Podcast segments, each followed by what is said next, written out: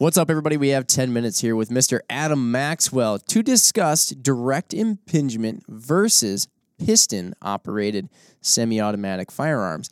Also, just learned that Mark might have trypophobia because he is uh, slightly distressed, mild, mild, uh, slightly distressed by the three cameras on the back of his iPhone.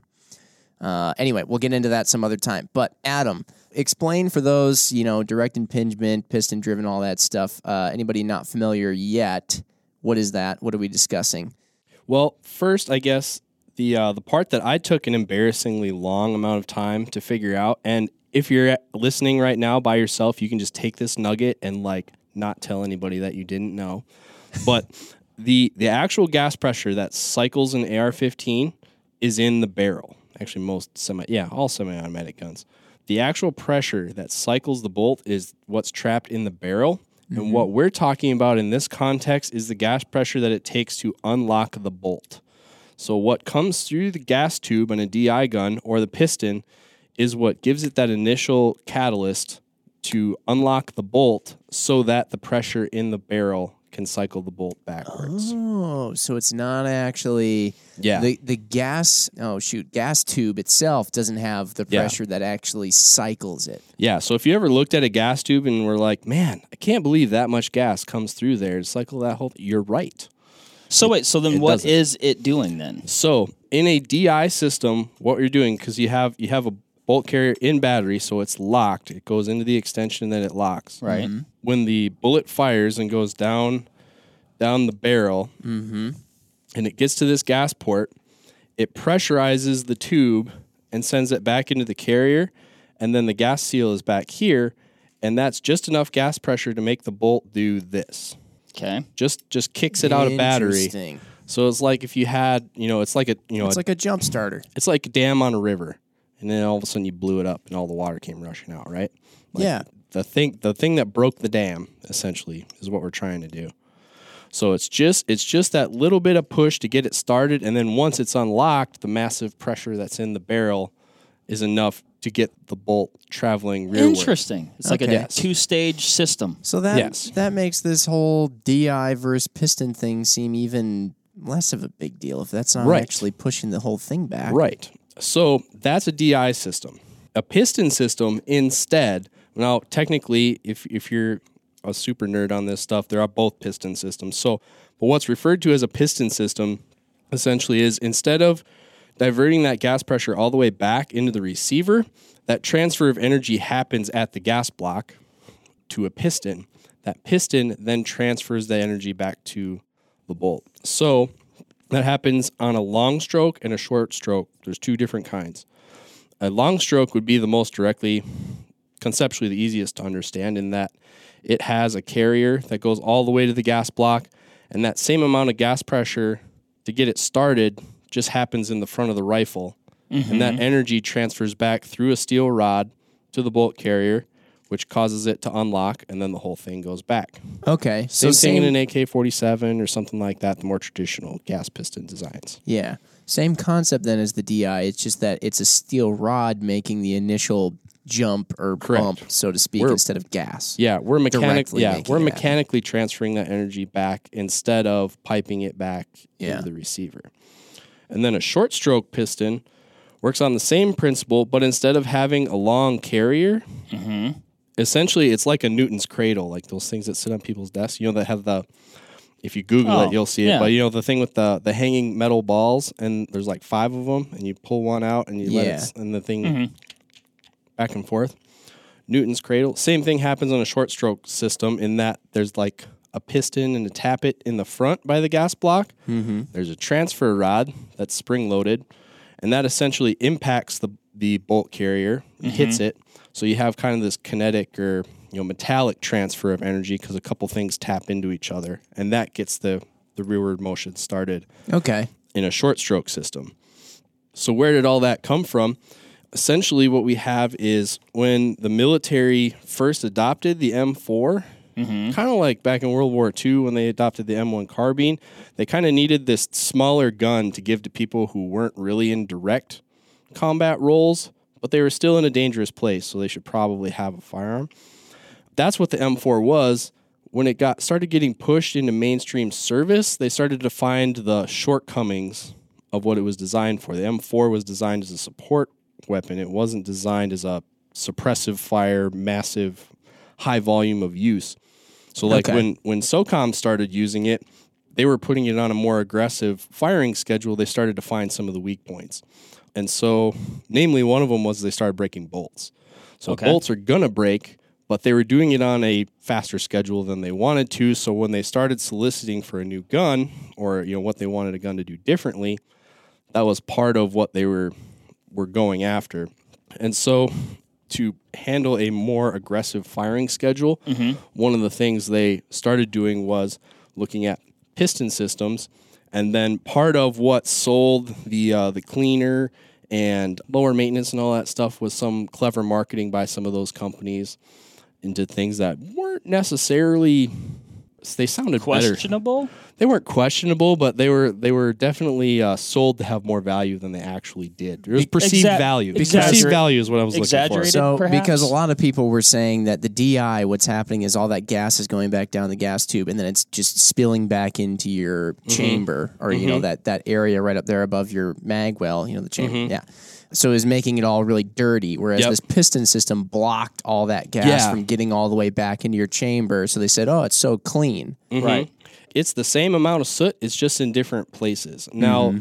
a piston gun will run cleaner in the receiver where all the, the receiver, moving yeah. parts and the lubrication are, which sure.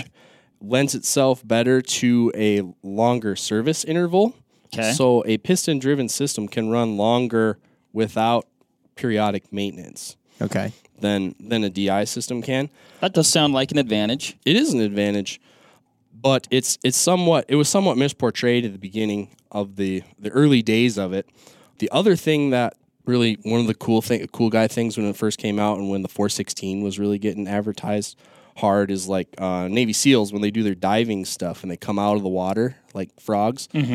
Mm-hmm. and they shoot. Well, if your gas tube is full of water, your gas tube will explode when you shoot it.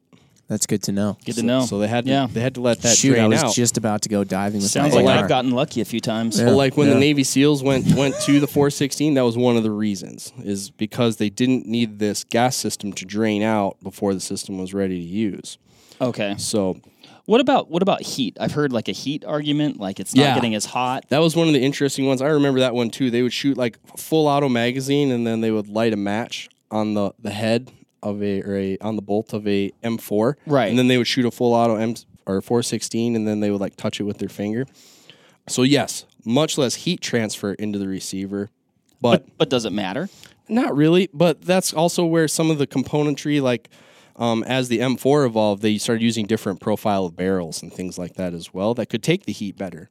Um, hmm. There are companies okay. that have designed enhanced bolt carrier groups since then too. So there's been other uh, advancements and that kind of thing. But where where the the D I versus piston thing really starts to set itself apart or make a difference is, you know, the D I is the original system. So what advantages does a piston system have? Piston starts to have an advantage when you shoot a lot of suppressed. Yeah, okay, I was hoping you'd get to that. Okay. A lot sure. of suppressed. So because we're keeping more of that soot out, that longer service interval, interval carries over into suppressed shooting. Now, like you said, the soot's still in there. It's just in the barrel now, and right. it just gets burned out? A little bit. You're still going to get soot back in the receiver. You're just going to get less. Okay. Because remember, remember, it's not all coming through that gas tube. So, yes, there is a lot of back pressure in the barrel mm-hmm.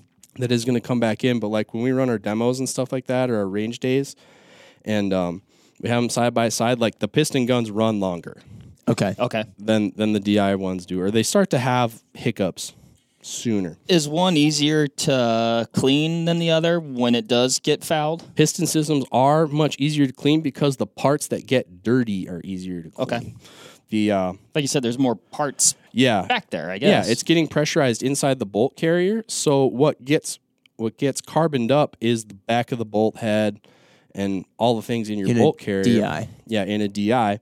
So those are all the little parts that you have to scrape and yeah. clean out in here. We did that uh, with, we had a ten-minute talk where Adrian came in and he cleaned off or something like that. Yeah. He did like bolt maintenance, and he had to pull it all apart. You take those little gas rings off, yep. all that stuff, yeah. Yep, whereas in a piston system, this is what gets dirty, and you could probably just take a wire brush to that.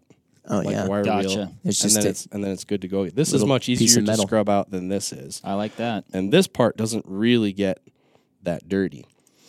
Um, the other the other key advantage to piston systems is when we start doing really short guns. So when we start shortening the barrel, let's say below fourteen inches, mm-hmm. because then the balance or the uh, the intricacies of getting the gas pressure, the lag time between when the bullet passes the gas port and leaving the barrel, mm-hmm. and being able to basically all the dynamics that go into making the rifle cycle. Okay. okay As right. we shorten the barrel up, that gets more, there's less wiggle room in how, making it all work. Okay. So piston systems, because they don't require as much, I'll say require as much dwell time, or they don't have to pressurize the whole system, and then the pressure that they're getting at that point is higher. It's more volatile in a short barrel mm-hmm. than mm-hmm. it is if it's longer. So it's easier to get a short gun to cycle more reliably and to cycle better on a piston system than it is in a D I. It can be okay. done both ways, yeah. but pistons lend themselves better to the short applications and the suppressed applications more so than hmm. than D I. I hmm. like it. Okay, cool. But what do you prefer to use? I like the piston guns. Um, I've been a, a big proponent of like the, the long stroke piston systems like P W S and things like that for quite a while. I like the extended service life or extended service interval. Mm-hmm. Like I said, the parts that get dirty are easier to clean. And I also just like the way that, that the gas pressure is managed in those particular systems. But I use both. Mm-hmm. Gotcha. Use both. So you gave some pros to the piston. Let's just to, just to recap. Mm-hmm. I'm trying to think. Main pros to the D I is it cheaper. I'd imagine a little yep. bit less expensive. Cheaper parts compatibility, like through different brands. Right. Um, a piston system tends to be proprietary to that yeah. manufacturer. Okay. So if you're if you're a, a hat, at home builder, or if you're um, mixing and matching parts to get that rifle just the way you want it, you're going to be looking at a D I system. Yeah, they traditionally, they tend to be cheaper. They tend to be lighter, too. That's the other, the, the advantage to D I tends to be mm-hmm. lighter because they don't have this mechanism on top. It's they have a, a lot thin, more metal. Yeah, it's a thin steel tube. It's a very thin steel tube instead of a transfer rod, which translates to a few ounces. Okay. And then and then the springs that are associated and with it. And it's a few ounces out front, too, which yes. is generally not yep. the most yep. uh, nice place to get yep. more yep. weight. Leverage definitely... Definitely. You feel ounces on the front of the gun more than you yeah. feel ounces on the back. Like when I picked up a four sixteen, I felt that a little bit. Where it's yes. like, oh, this thing's up. This is yes. portly. Yes. Okay. Absolutely. All right. Right on. Well, there you have it. D I versus piston. One thing we also got to talk about is a separate ten-minute talk for another time. We should talk about the different gas lengths and barrel lengths and all that in A R fifteens. Oh, yeah. You got short, midi, rifle. Oh, yeah. They got long barrels, how people match up. You know, the sixteen mid is like the classic new thing. Anyway, that that's that's another ten-minute talk, I think, for another time, probably with Adam here.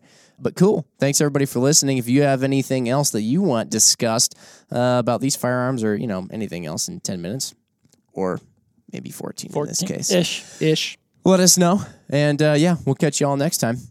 Thanks. Bye. Bye. Bye.